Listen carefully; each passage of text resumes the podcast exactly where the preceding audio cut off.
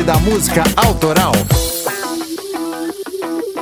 Se você está acompanhando a sexta temporada do clube, a temporada das continuações, sabe que na semana passada nós prosseguimos com a história do Nirvana, partindo do auge com o Nevermind até o fim da banda com o lançamento de Inútero e a morte de Kurt Cobain.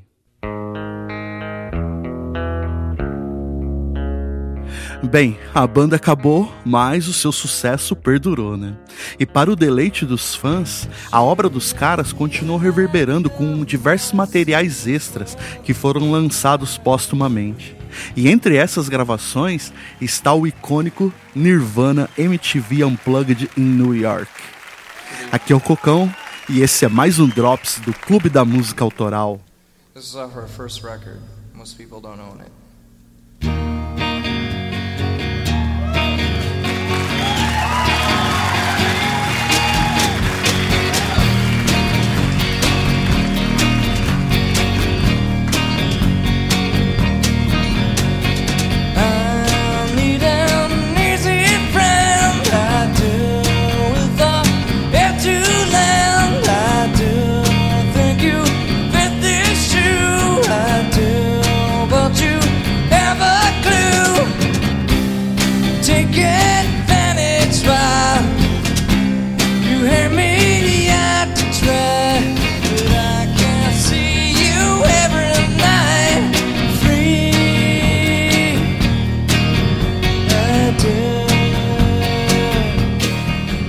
Depois de um longo período de negociação com a MTV, o Nirvana finalmente aceitou participar da série Unplugged promovida pela emissora. Mas Dave Grohl disse que eles escutaram os outros discos da série e não gostaram muito do que as bandas vinham fazendo até então. E com isso eles decidiram fazer um set list sem os grandes singles da banda e com alguns covers meio obscuros. O único grande hit que eles tocaram foi Come As You Are.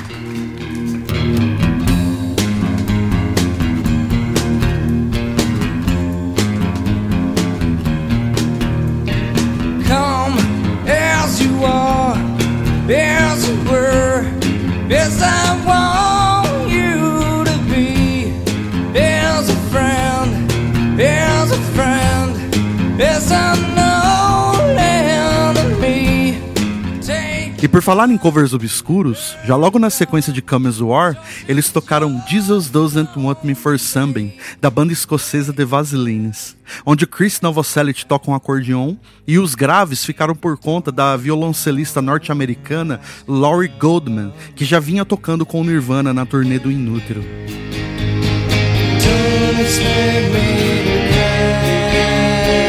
Don't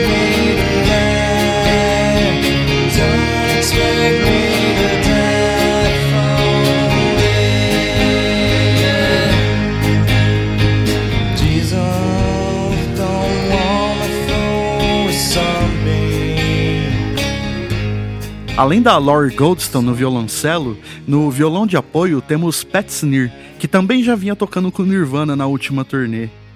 Pat Sneer foi guitarrista de uma banda chamada The Germs, e depois que o Nirvana acabou, Dave Grohl o convidou para participar do Foo Fighters, aonde ele está até hoje.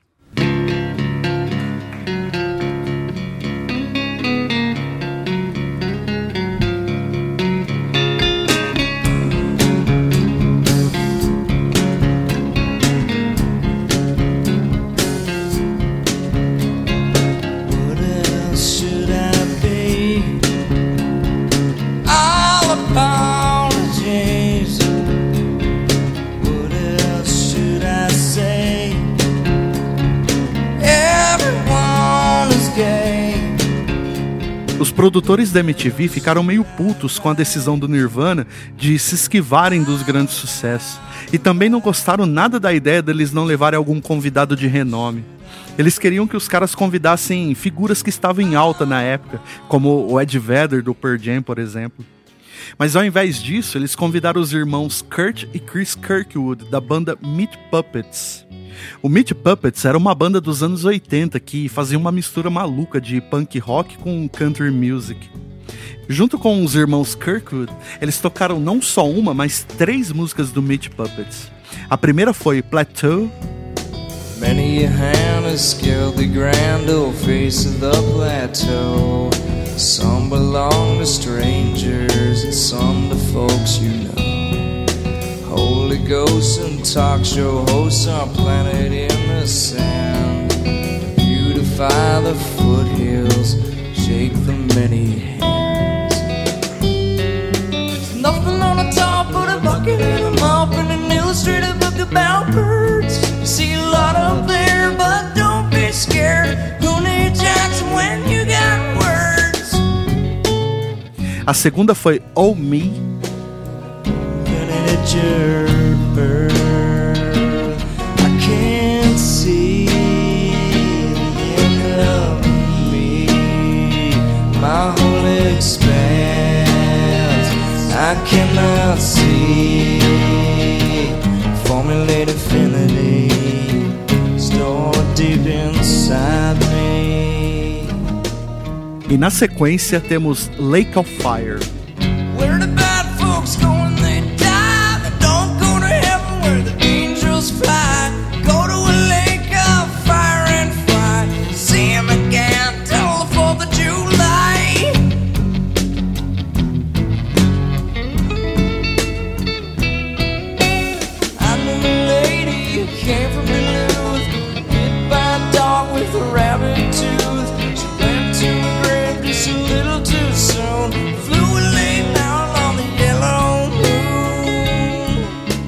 Sensacional, não é mesmo?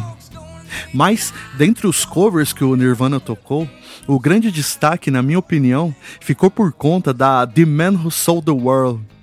O single lançado por David Bowie em 1970 ganhou uma nova vida depois que entrou no setlist dessa apresentação.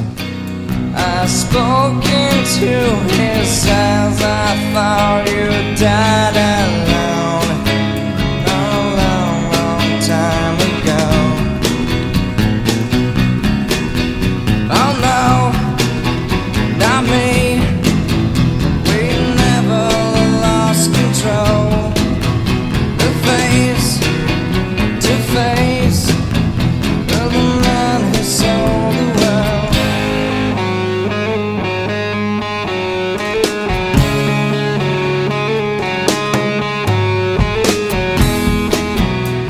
Fugindo da premissa de ser um concerto acústico, Kurt insistiu em tocar com o seu violão, o seu amplificador Fender e alguns pedais de efeito. O produtor Alex Collett construiu uma caixa falsa na frente do amplificador para disfarçá-lo como o suporte de um monitor. Ele disse que isso trouxe mais segurança ao Kurt, que estava acostumado a ouvir o seu violão através daquele Fender. E nessa música podemos ouvir nitidamente o efeito dos pedais, principalmente no solo final. A propósito, notem que o Kurt erra a entrada desse solo, mas logo em seguida ele corrige e segue em frente. Mas na moral, pra mim esse erro deu até um charme a mais.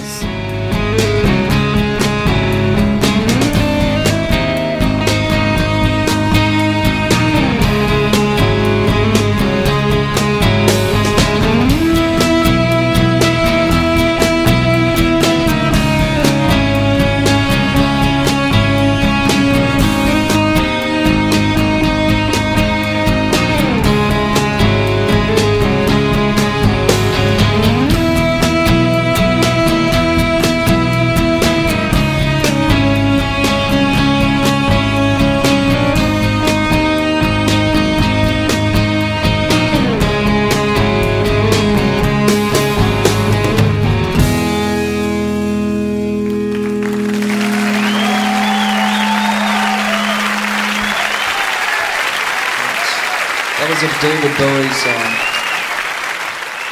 E por falar em errar o solo, é importante destacar que nessa época Kurt não estava nada bem.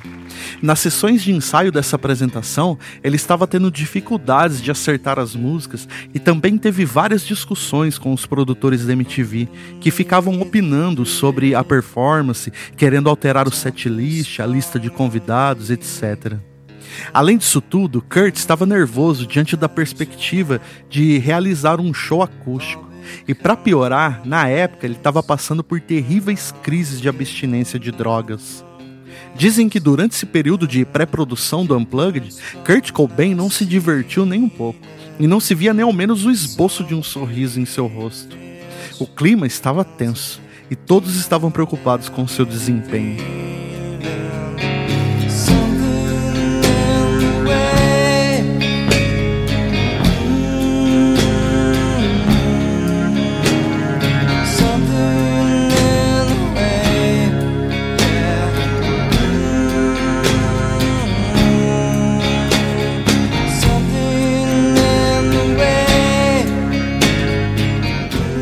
Bom, mesmo com esses contratempos, o fato é que no dia os caras mandaram muito bem, não é mesmo?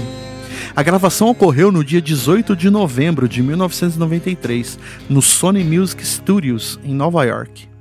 Enquanto as outras bandas que participaram da série MTV Unplugged faziam vários takes para conseguir um bom material para o produto final, o concerto do Nirvana foi feito em um take único. I'm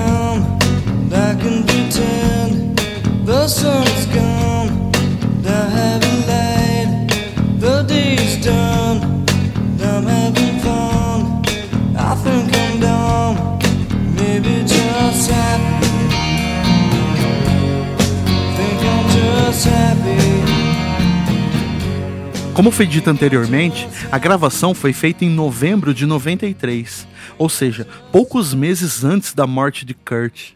E o curioso é que, como se fosse uma espécie de um presságio, o vocalista fez com que a produção decorasse o palco do Sony Music Studios com lírios, velas pretas e um lustre de cristal.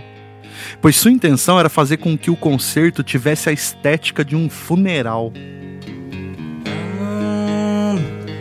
my time with everyone.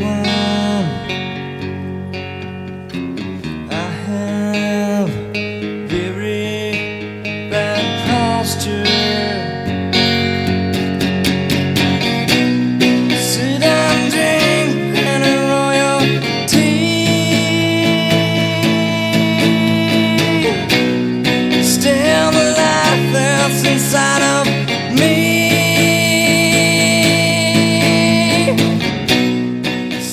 Nirvana MTV Unplugged de New York chegou às lojas no dia 1 de novembro de 1994, sete meses depois da morte de Kurt. O álbum saiu em cassete, LP e CD. O DVD só foi lançado em 2007. Esse foi um dos álbuns póstumos mais bem-sucedidos de todos os tempos, com mais de 8 milhões de cópias vendidas, e alcançou o topo das paradas em diversos países. This off without any words. Got so high, scratching up. Love myself better than you. Know it's wrong. Só mais uma curiosidade antes de finalizar. Em 2020, o violão que Kurt usou no MTV Unplugged foi leiloado e arrematado por 6 milhões de dólares. O recorde até então de um leilão de um instrumento musical havia sido o de uma guitarra Fender Stratocaster que pertencia ao David Gilmour, que foi arrematada por 3,95 milhões de dólares. Quem ficou com o violão de Kurt foi um empresário australiano chamado Peter Friedman, fundador da marca de microfones Rode.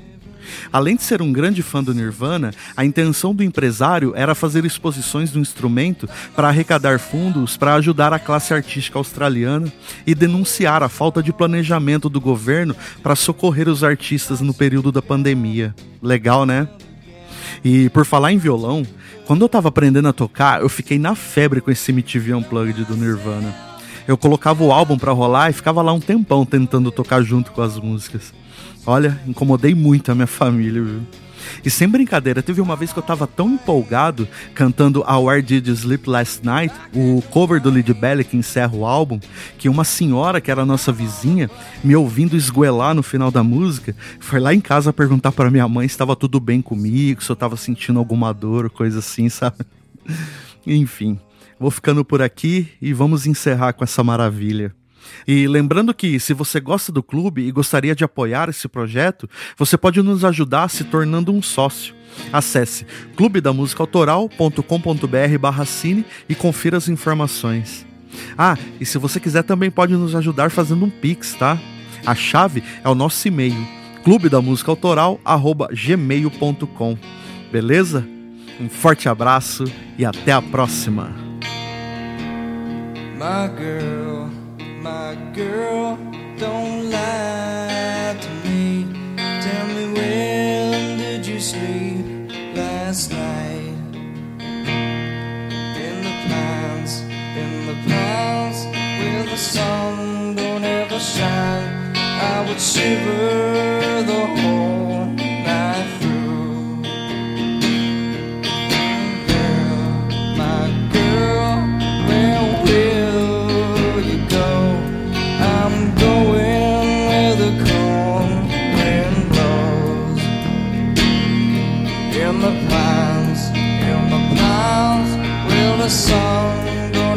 shine, I would shiver the whole night through. Her husband was a hard working man, just about